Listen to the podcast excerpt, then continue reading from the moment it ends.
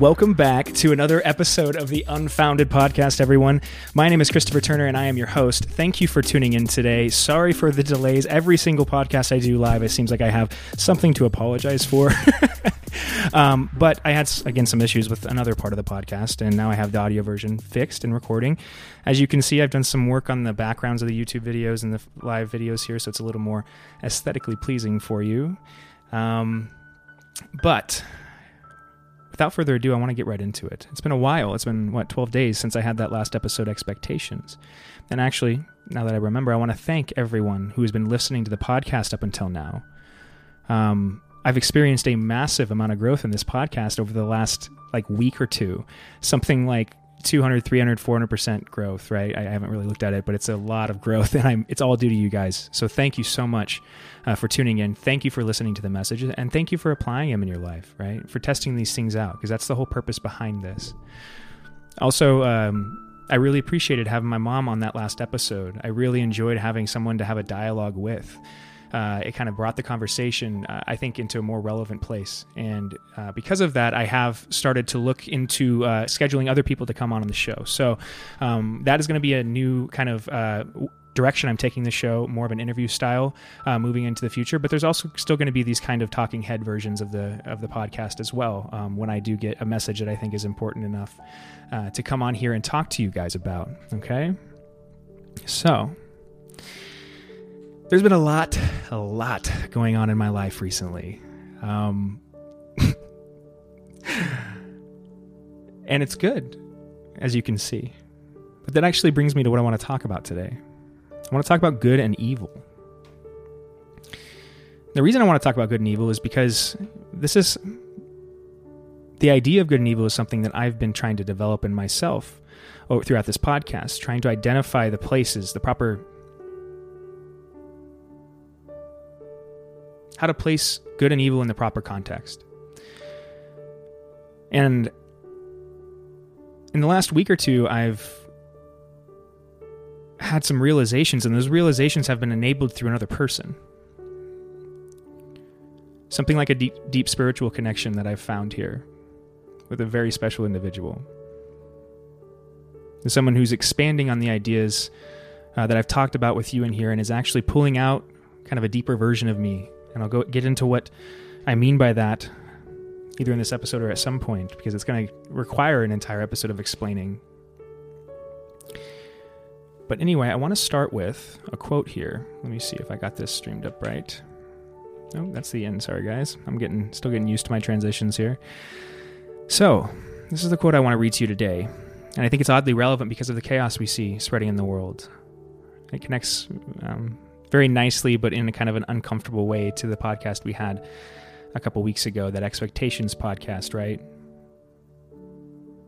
This quote is by Twain Quotes, which I'm assuming maybe is related to Mark Twain in some way, but the quote goes, half of the result of a good intentions, oh, sorry, let me start that over. Half of the results of a good intention are evil, and half of the results of a evil intention are good. This is the fundamental idea that I've been chewing on. It's a fundamental idea that was presented to me through this very special person I'm hinting at.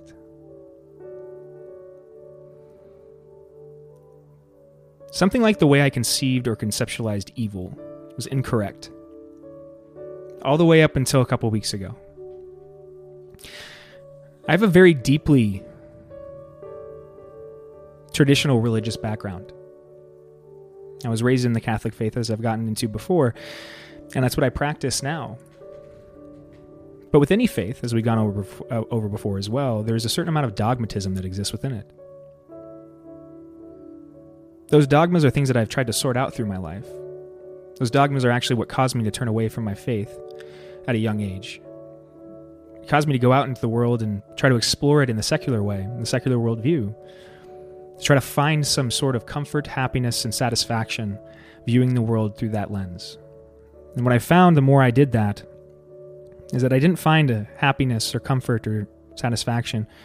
Actually, what I found was something like a deep nihilism develop inside myself. Something like a hatred for the suffering that exists in the world, and the deep lack of meaning that I saw developing in it.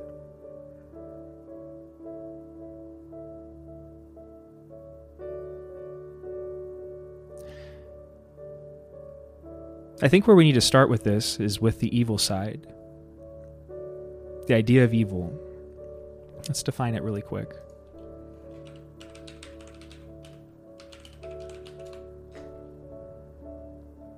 Let's do our trusty Wikipedia.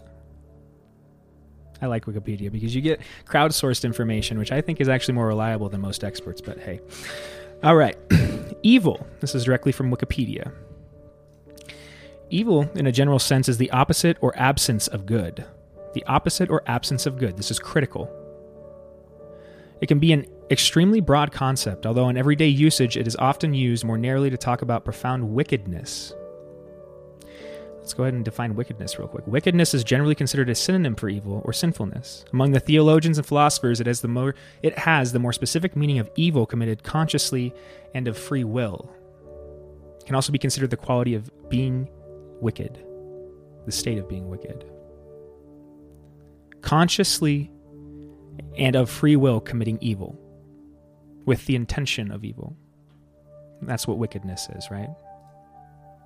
But if we go back to our definition of evil, it is generally seen as taking multiple possible forms, such as the form of personal moral evil, which is, I think, what we usually estab- uh, associate it with, commonly associated with the word, or impersonal natural evil, as in the case of natural disasters or illness. So evil at a broad scale, destruction at a broad scale, right?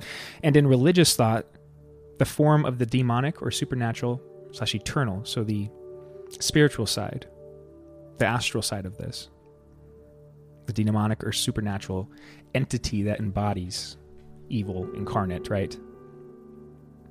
Satan or Lucifer, right? This idea of a being who started out as one of God's highest angels, one of his favored sons, right?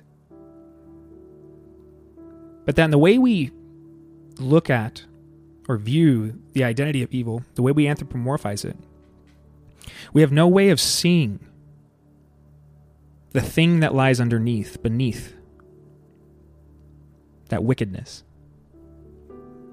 That there is something that lies underneath all wickedness. That it is in some ways impossible to not associate all of the qualities of one side, evil, right? It's impossible to not anthropomorphize that in some way, to I, I conceptualize it as a singular thing. Something that's separate from what we would identify as good or light. But there's something insufficient about that explanation. There's something, there's a devolving nature in it. Why? Well, I think it's because... Let me switch this over real quick, guys. I think it's because there's something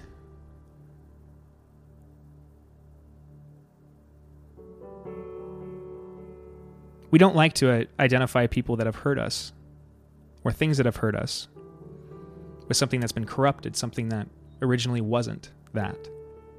Because it's easier for us in our mind to compartmentalize those scenarios, those experiences.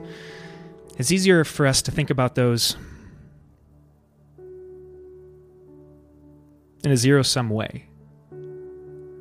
As if as soon as somebody crosses over a certain line, they become wicked, evil incarnate, an idea. But that if you look at any individual person's life, take somebody that's actually hurt you deeply, maybe somebody that has acted in a wicked way that you've seen, that you know has acted in a wicked way, did something intentionally to pull you apart, to hurt you, to make you suffer. I want you to think about that person as a child, as a baby. The idea of wickedness is like all-consuming. It's all-encompassing. It's the idea that there is no light. Evil committed consciously and of free will. The choice to be evil. The choice to go to that side. And the repetition of it, right?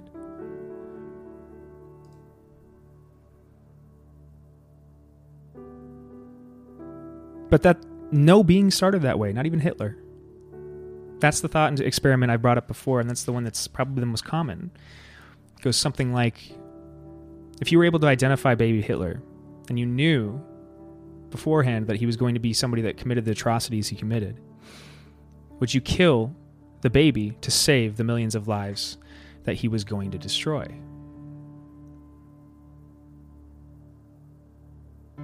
That's a very hard thought experiment. Is one life more important than others? Is a vast quantity of lives more important than one? Right? The idea in that is that you could somehow discern inherent evil within a child. But that I've still never found anybody that can identify that, or wants to, or chooses to say, hey, this baby's going to be the most evil thing that ever walks the earth. We have no way of knowing that. At one level, probably because the future isn't real, because time isn't real. So that what we create in our head of a future evil thing, if we were looking at a, a Hitler, there's nothing saying that's true. There's nothing saying that's solid. There's nothing saying that that is the reality that's going to unfold in the future. For instance, you, you could be living in an alternate universe or something like that. I'm getting deep on this, right? But let's say there's a myriad of different parallel universes, right? And that this is the only one where Hitler was a murderer. Maybe in another one, he was an artist.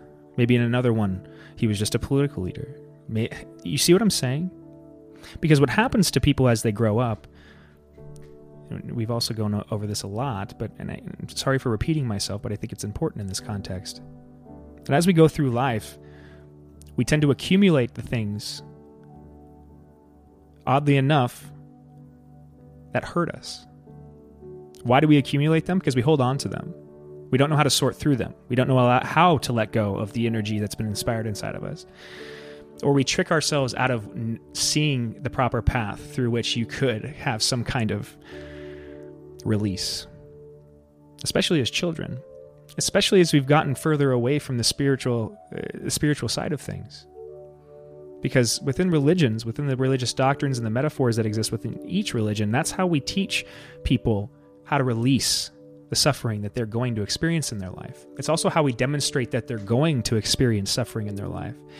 The lesson that many of us in this generation were never taught, actually quite the opposite. Many of us in this generation were taught that if you don't like something in the world, or if something causes harm to you, what you need to do is deliver a certain type of retribution. A certain type of retribution we've labeled justice, but in that perverted the idea of justice. That justice, as we've also gone over before, is something like balance that doesn't satisfy either side. Satisfaction is winning. It's another way to call that. It's another, it's another way to describe that. So that if you approach any scenario where you've been hurt as if you want to go and implement justice in the way I just described towards that person, what you're going to do is cause either the identical type of hurt that they caused inside of you, or something brand new, something new that you have nothing, no conception of, some kind of pain that you're going to intentionally, wickedly institute inside of that person. But there's the weird thing. That's a wicked act that we've defined as good through our legal system, through the perversion of it over centuries, through the way in which people manipulate rules and laws, right? There's a lot of things that have contributed to this. It's something like a gradual downfall of society at a greater level, at a higher level, a disconnect connection from purpose, as Nietzsche described, which would then cause a nihilism inside of the individual at an individual level, so that there would be nothing to look towards except for broken ideas, where we'd place those broken ideas in place of the idea of God or our spirituality, something like an ideology, a faux religion, something that harnesses the same characteristics or the same feelings, the same faith that religion does, but does it in a very insidious way. It gets people to act on that faith by telling them that they're victims in some way, and twists their belief into something that's focused on justice and retribution, and something that's wicked. The corruption. The corruption that happens within inside all of us.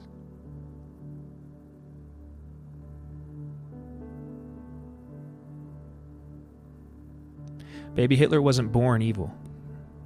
Nobody was. Because the anthropomorphized idea of evil as being a singular thing, as not having another side to it, is wrong. It's fundamentally wrong. The way I want to describe this to you is similar to how I've described birth and death. When you think about significant events in somebody's life, there's two significant events that everybody experiences, which makes it universal, right? That also are incredibly similar in that we don't know the other side of them. We don't know the other side of that door, that being birth and that being death. There's a lack of memory that goes as soon as you are born and as soon as you die, right? There's no there's no translation, or maybe there is. I've gone over how I think there is, but it's very subtle so that the translation is... Sorry, I'm getting a buzzing here, guys. Hold on. You guys getting that? Sorry. There we go. So that the...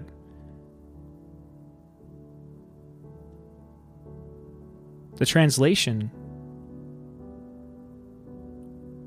Between those two, th- let me start over there.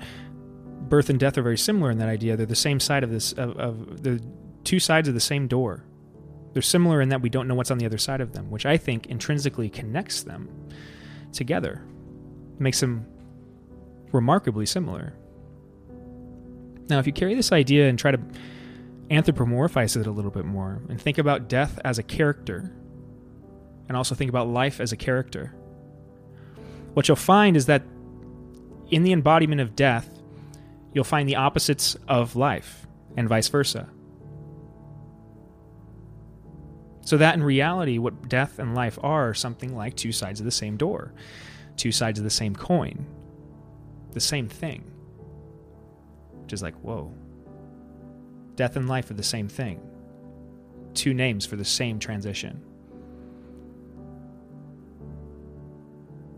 Something like that. But that if you carry that out, that death is also associated with other things, like suffering, right? It's the ultimate suffering. The lifelong suffering of knowing you're going to die. And everybody is. Not just you, but everybody around you, right? Also, the realization that everybody around you and you is alive. Something like if you didn't have death, you wouldn't know you're alive. Something like death is necessary to the process that is unfolding in, tr- in front of us every second of every day. So that in that, the suffering that death entails is also necessary. That at a fundamental level, suffering is associated with death. And that suffering is also how you grow. You take it back to the example we were using, right? Let's take Hitler, for example. Again, you have this this this baby, this unadulterated baby that goes out into the world, fights in World War One, experiences the, the atrocities, the absolute despair somebody can experience when witnessing the violence, the animalistic thing that lives inside of all human beings. Once they actually get to watch that in real life, it's something like a, it's a certain type of suffering because it shows that inside of you lives the same thing. And oftentimes the things people do in war cause them to fracture internally. It breaks down their ego in a very violent way. And oftentimes keeps them from being able to see how to build it back up in a positive way, how to identify who they really are through that ego dissolution. So that I think, if you think about Hitler, right, going through the kind of horrend- the atrocities that he saw before he became the horrendous thing that he was at the end of his life. And horrendous isn't the right way to describe it. You're going to understand here in a second. The that... What he was was unbalanced in a very specific way.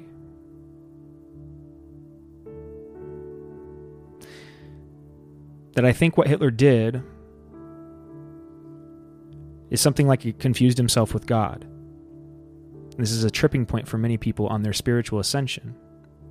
that there's a differentiation between you as a perspective and you and you as a higher being. That what you are is God, not the perspective God. Your perspective is your name. It's your body. But that once you start to identify that there are two, in some ways, versions of you, the avatar that roams around the world and the higher self, that is God, a piece of him or her, right? You can very easily confuse yourself with the higher thing. Very easily. There's an ego inflation that can happen rapidly in that. When you have this kind of, because it's the real transitions that you can feel when you understand, when you see the separation between the ego and everything it's associated with, like the body and your perspective, separating from the deeper you that has something like a knowing and an innate love for everything inside of life.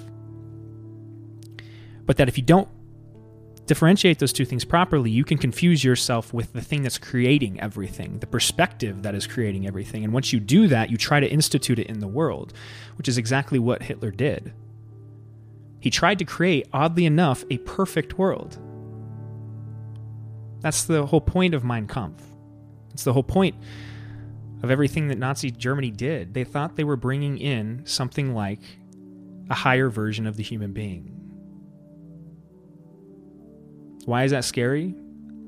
For me, it's scary because mm, I've gotten that message before too. I think a lot of people do. I do think that the human being is developing and evolving into something like a higher version of itself, but I think what where Hitler went wrong is he caught that message and then said, okay, I'm the thing that can institute it because I'm God, right? And then tried to force some kind of transition. I'm, I actually, I need to preface this. I'm not condoning anything Hitler did, okay? Anything. When I say that I think we're evolving, I'm not condoning what his practice was. What I'm saying is I think we need to have this development naturally. Something like everybody interacting and the higher versions of every single person, regardless of their race, sex, gender, whatever they identify as their perspective, everybody coming together and evolving through something like a conversation, a discourse that occurs not only on the physical plane, but something that translates up into a higher version of themselves too.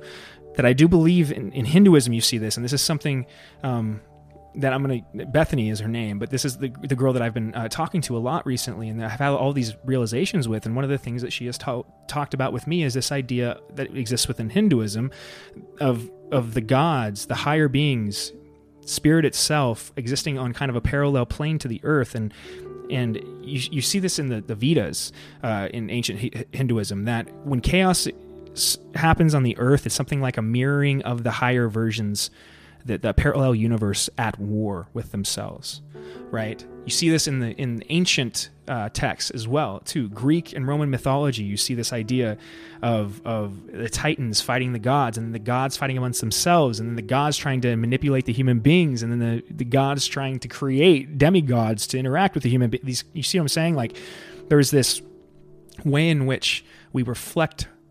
Our world is a reflection of the higher version, or the higher, per, the, the spirit world, right?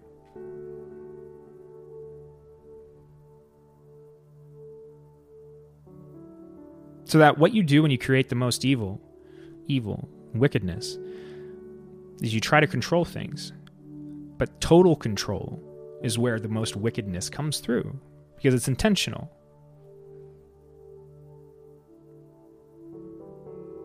Everything you do, you intend to do. You're not following anything else. You're not mirroring a higher plane of existence. You're controlling this plane through your perspective, what you associate as you. And once you've associated yourself as God incarnate in that perspective, oh man, you're justified in doing literally anything. And you can do it with the best intentions. Hmm. Ain't that funny? I see some corollaries between what's going on in our current situation here, guys. That's partially why I wanted to talk about evil. The point I'm coming to what I've realized inside of myself, if I haven't summarized it properly enough, because I've been kind of jumping all over this the place, is something like evil and good, or evil and light, or darkness and light are two sides of the same coin. It's represented in the cycles of the day and the night. That they're both necessary. That you wouldn't want to have all day. And you wouldn't want to have all night. What you want is a balance. Day over night. Day over night. That's what you want in your life too. That's what you want in the world. You don't want that perverted form of justice that we've associated with justice. What you want is balance. I'm not saying that your ego wants that. I'm saying that's what you need. Balance. Everybody, me included. A balance between the light and the dark, the day and the night, good and evil.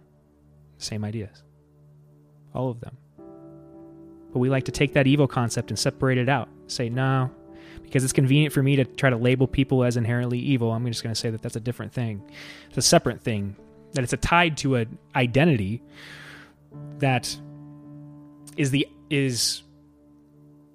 This is where it's messed up, because I, th- we actually think about the anthropomorphization of evil as Lucifer or Satan being something like the opposite, like the... the enemy of God, right? Which in some ways, when you present that idea in that fashion, it raises that evil thing up to equivalent to God, and, and, and but separate from, right? Like steps up to the equation that evil is the same thing, or is is as powerful, is what I mean, as God, but it's separate from him because it's an enemy. So it's constantly trying to overtake, right? And, oh, sorry, pulled out my headphones. I talk a lot with my hands. Trying to overtake. Sorry. But that in reality, as we see in the story of Lucifer and Satan and the fall of Satan, Satan originally was God's highest angel, his most beautiful, his most intelligent. So that it's not proper to think about evil or the incarnation of evil as an enemy of God. The way I think we need to think about this is something like an evolution. That there's inevitability inside of the intellect itself to question everything and to try to find holes in everything, including God. And that with Lucifer being identified with the logical being, the logical mind itself, what happened is something like a natural questioning of the existence and purpose of human beings, period, towards God. Not that it's evil, that it's an actual, like, it's the culmination of that idea of logic itself. Its whole point is to find holes and to explain things. So that when you look at life itself and humanity and you try to explain it without just saying it's a comedy, like the purpose is life, and what you do is try to find out ways to destroy it because it seems like it has no meaning then. It seems like all the suffering is, is completely and utterly unnecessary. Then why can't we have perfect, right? And in that you have the fall, the creation, the corruption, that solidifies the anthropomorphized idea of evil.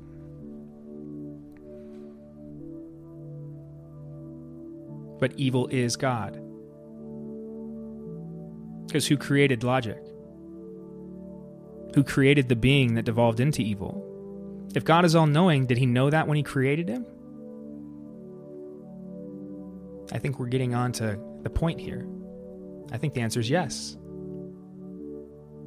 I think everything creation has a purpose. I think free will exists, but I also think that there's something at a higher level that we're mirroring. There's a direction and a way in which things interact with us, somewhat guide and mirror their plane onto ours, but there's also a way in which you do have choice in very specific times in your life, I think. That most choice is something of illusion. The everyday choice to go and eat and to go and drink and that kind of stuff is something like a... Uh, it's a miniaturized version of... It's like practice for crossroads moments You have like three or four or five or however many, but not, not it's a finite amount of crossroad moments in your life. And when you come up to these points in time, you can feel it if you're listening, because it'll inspire inside of you something like a deep stress, anxiety, questioning of everything you've done before that. Your ego itself starts to fall apart, right? And you wonder, where do I go next? Crossroads. You felt that before, haven't you? Everybody's felt that at some point, and you're going to feel it again. Those are the moments that you are functioning at the basic level. You're choosing right or left, up or down, good or evil, dark or night. Mm-hmm. And inside of you, you have a battle going on, a battle, battle between the logical mind and your soul. God, the story of good and evil inside of each human being.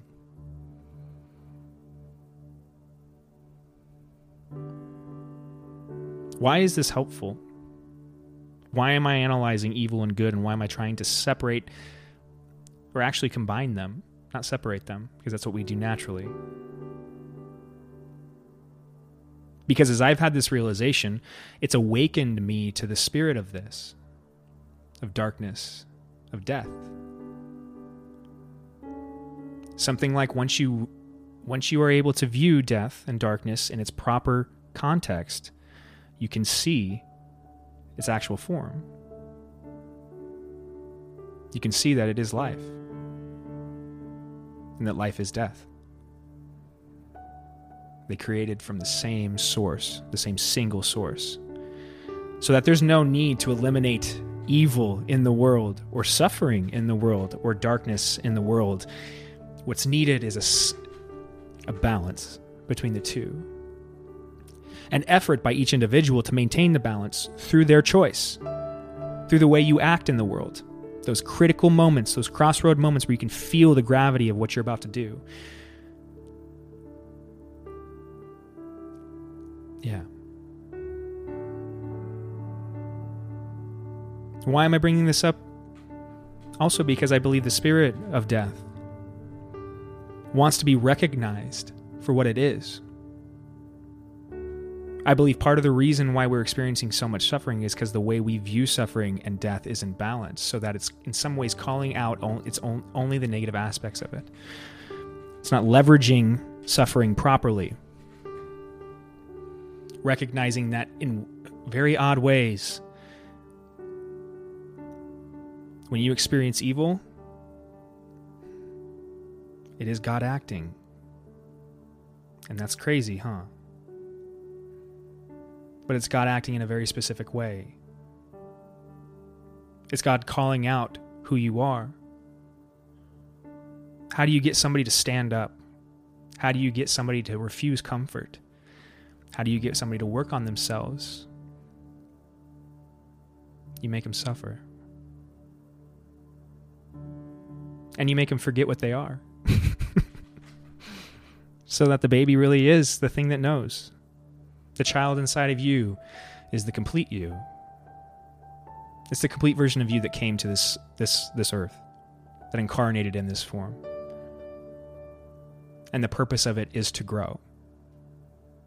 So that if you are just doing a, something like comfort, if you're focusing only on comfort, but you're also experiencing a lot of suffering, that's why. Do you see what I'm saying? Suffering is God calling you out. Get off your ass. That's what it is.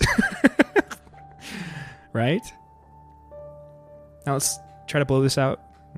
Blow this up. That's a weird way to say it. Into context, right? We had some pretty crazy events happen about a week ago at the U S Capitol. And I wanted to get on here and talk about them right away, but I think there's a reason I didn't, because I was obviously developing this idea, and I think it's intrinsically related to what we saw develop at the Capitol and what is going on right now. Because, folks, what I said in the Expectations episode, I meant. And I was trying to be somewhat light about it. But we are headed for suffering.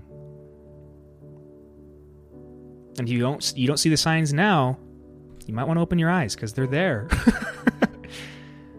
What we have happening at a, in the U S right now at a high level is something like a civil war, but it's cold. And it's it's hard to identify when that started, but we do have two factions within the United States that have labeled the other as inherently wicked. What does that do? What does that mean when you have the idea of wickedness being something that's intrinsic? When it's something that people were born with, that you couldn't help them if you tried. They're too far gone. They're too lost, right? What do you do? There's only one thing to do. You can't reason with them.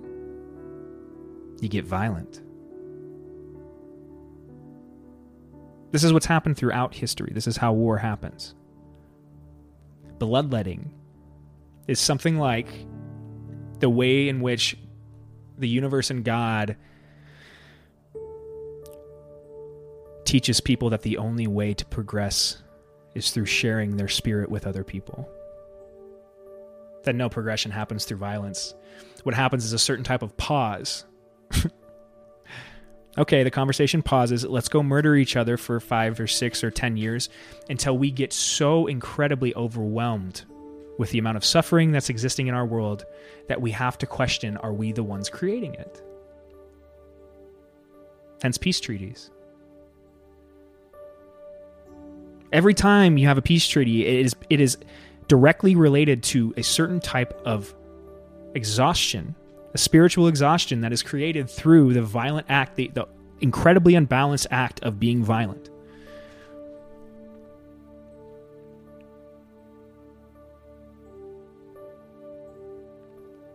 And there's no way, fundamentally, that violence can be can create light, good. It is the opposite of it, right? It is it. But only focusing on the unbalanced version of it can't bring the other form of it in. Does that make sense? If you only look at one side of the coin, you don't know there's a reverse. Until you beat that coin so hard trying to figure out what the answer is that you accidentally flip it over. Something like that. I don't know if that's a good analogy.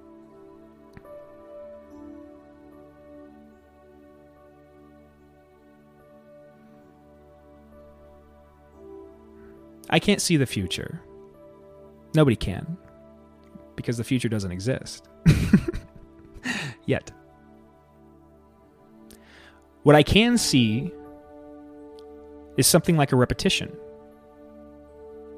A certain pattern. Not a pattern at a greater level, but a pattern inside the individual. How we interact with each other. How we experience the world. How we view it. And in what ways do we try to make it a better place? And what you find is suffering is created through people trying to make the world a better place.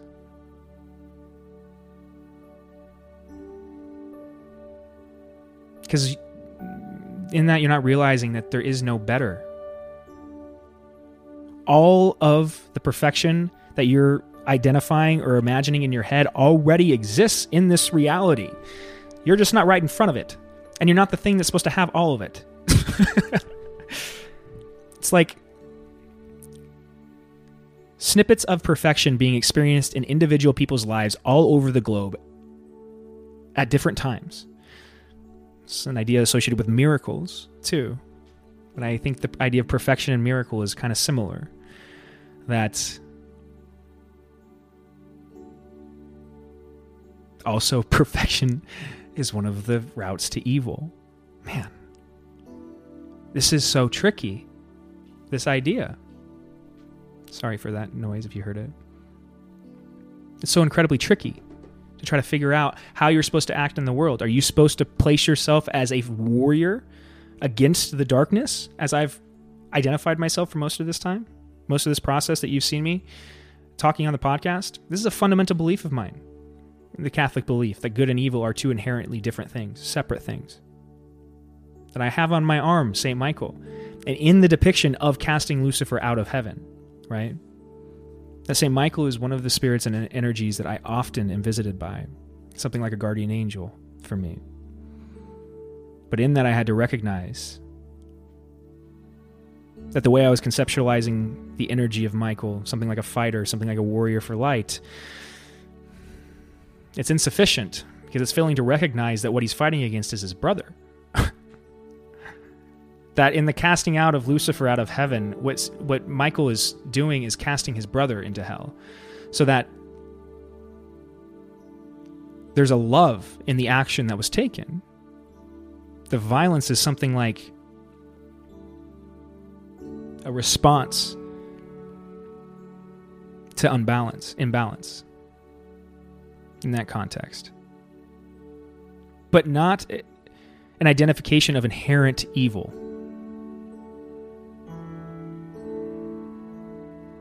I also don't believe that, I'm starting to get to this point too, that darkness, the evil one, I don't think it's right to think of that anthropomorphized identity as something that's in prison, in like a hell, right? I don't think that's, that's.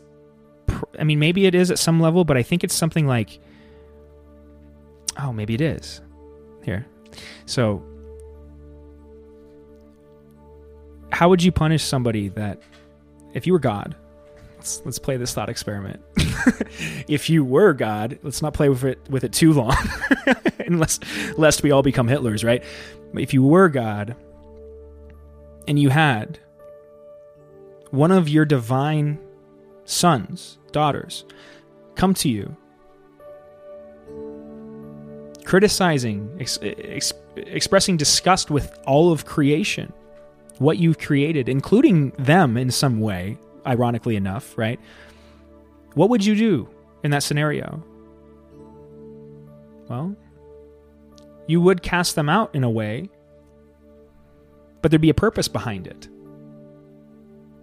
There'd be a balance to it, and it'd be something like that unbalanced perspective, total logic, total control. The only way you balance that is to place it inside of something that's finite, the human being. What is Lucifer's prison? What is Satan's prison? It's us. And hell is us. So is heaven. Mm-hmm.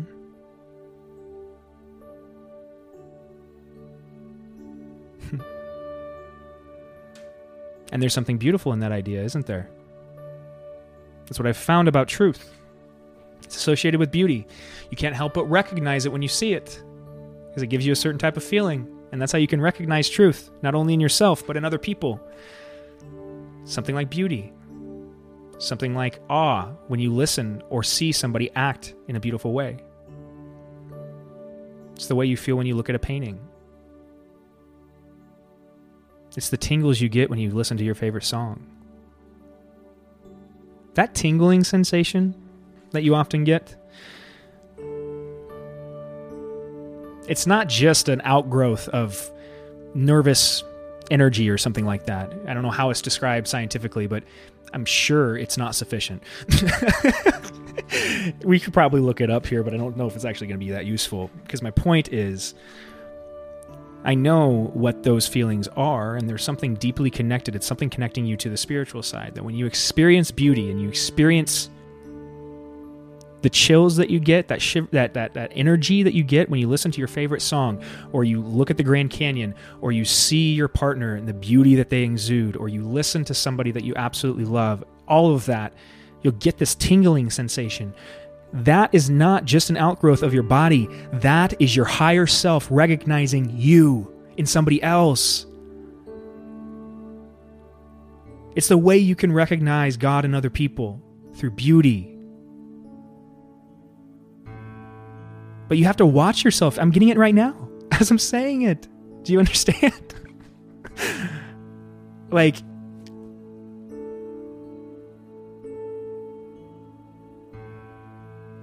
there's ways in which we are communicated with in very subtle ways that you will miss if you are not willing to look at them. But once you are, I don't know what to say.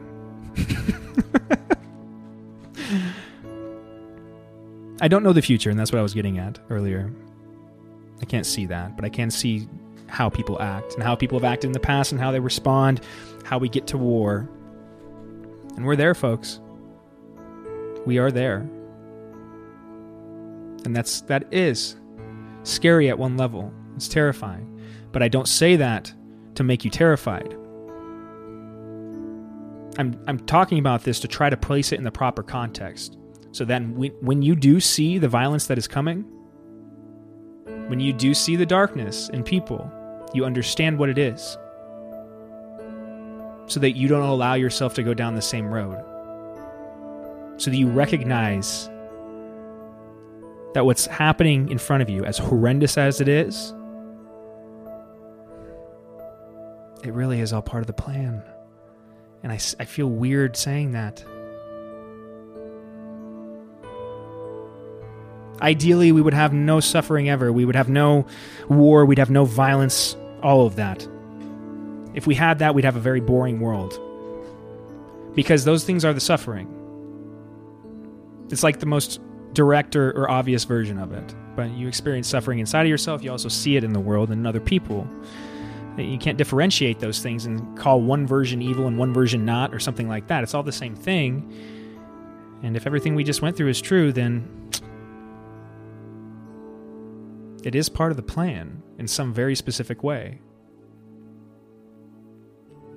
I do. I, I believe it's an, it's necessary to have a higher perspective, moving towards what we're moving towards. That's why I've been I, realizing why I've been doing this podcast is to, in some ways, not only prepare myself, but to help prepare you for what is coming. To to not focus on comfort and satisfaction too much, because I don't think there's going to be a lot of that type of feeling in the world for a little bit. Because of the imbalance, that comfort and satisfaction comes when you have day and night.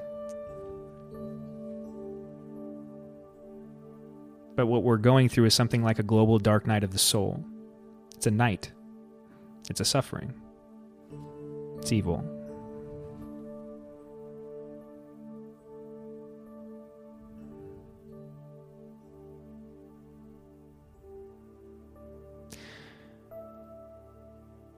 I also want to go into a little bit about myself and my experience, like I said, and tying it into Bethany, because what I've recognized in her, meeting her, is something like, this is going to sound weird, but God in somebody else. In her, I see the God. God.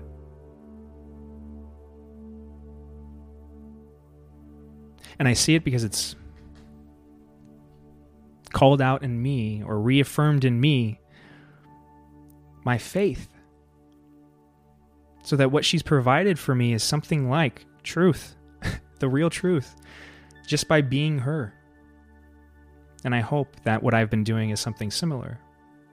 But I've talked about these type of connections before, that there's very specific individuals you can come across in your life that do something like pull you out. The real you. And if you're not well put together, when that happens, it's going to feel like something like a deep suffering, a deep pain, terrifying. The first time we met, the interaction didn't go ideally. And I think it was because we were recognizing the God in each other, but it was also something that caused an ego inflation immediately that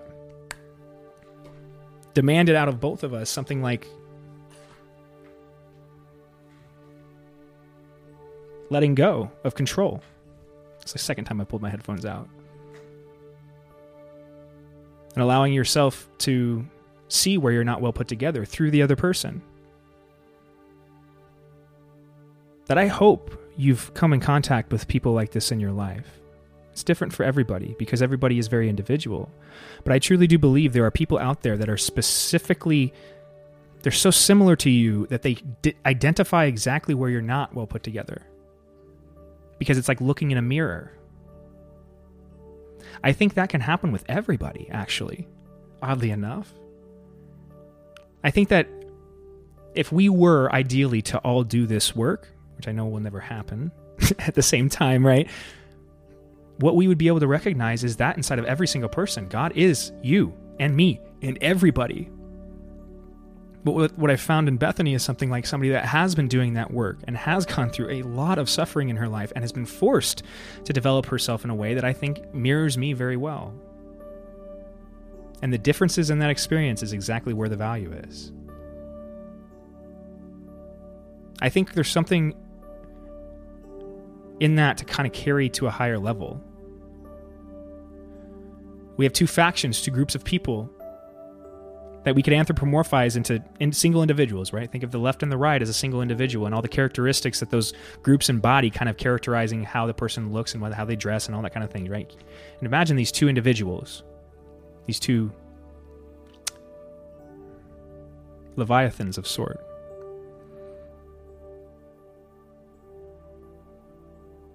If you engage with both all of the material, if you're a political junkie like I am, it's you'll very quickly recognize that what you'll do is vacillate back and forth between the two sides all the time. If you're intellectually honest, you'll find yourself understanding what the left is talking about and understanding what the right is talking about, but then breaking from them at very specific points. I think what that is is something like those two anthropomorphized leviathans staring at each other and recognizing what that they are the same thing. That what the left and the right want is the same thing fundamentally, but the reason they're so agri- angry at each other, the reason they're about to get violent, is because they haven't properly identified what they are as a whole. That I do think this is more of a problem on the left, and the reason I say that is specifically because of the prevalence of secularism within left ideology. That there's a purpose behind that. That that partially what left ideology, especially extreme left ideology, does is severs you from source by demanding a certain type of perspective, the secular perspective, which only is based in logic, so that you can't argue for anything else besides that. It's a certain type of control. But I also think that the right is being extremely intellectually dishonest. Consistently, over, over and over, is consistently intellectually dishonest. Has a certain lack of compassion that they refuse to acknowledge that is brought out when placed in context with the left. Because the left is something like compassion embodied, but also something like corruption embodied. So it's like, oh... There's a lot of things that these two, there's a reason why we're getting more and more extreme, and it's because we're not recognizing where we're the same, that we all are the same, even at an individual level, but even if you bring it out to an ideo- ideological level, we're the same. The only way we're going to realize that, unfortunately, at this point, is with bloodletting. Hmm. And nobody wishes that. But also, if you're smart, you recognize you shouldn't try to eliminate it. You should be the thing in between. As above, so below, right? It's another example of light and dark, up and down, left and right, the duality within life, very Eastern philosophy, but also a very Western one, as we've identified. Be the thing in between, in between the two worlds. Be both the avatar and the higher being, so that you can translate that eternal world into the physical. So you can describe for other people who you are. You can be that genuinely. Because unless you know what you are, you'll run around thinking you're something you're not. You'll play an ego game with everybody you meet. And in, anytime you see somebody that actually reflects what you truly are deep down, you will run. Because it's the most terrifying fucking thing you've ever seen. You'll run. Be the thing that doesn't. Do the work so that when you do interact with those individuals, those people, those groups, you're the thing that can remain balanced. You're the thing that can see the God inside of them, the darkness and the light. Why? Because it's inside of you too. It's inside of all of us. And then that you can recognize that no person is lost. No person's too far gone. There is no ultimate corruption without light, without source, without the soul. So that all corruption is, in the way we like to think about it. No, that's not the right way to say it. that corruption is necessary for the development of the divine you. And there is no higher purpose in this life. There's nothing better than that. And my wish for you is to really embrace that idea, to become that person. That's what I'm trying to do as well. We'll never be done, folks. There is no finish line. You're not going to reach perfection. What you can do is be the thing that tries. And that is everything. That is everything. So with that, guys, that is the Unfounded Podcast signing off. Thank you very much for listening, and I hope you enjoyed this episode. I will be back at it very soon. I'm going to be doing more scheduled podcasts, but thank you very much for your listenership. I hope you are enjoying the podcast. Like, share, and subscribe. I'll talk to you soon. Lots of love. Bye-bye.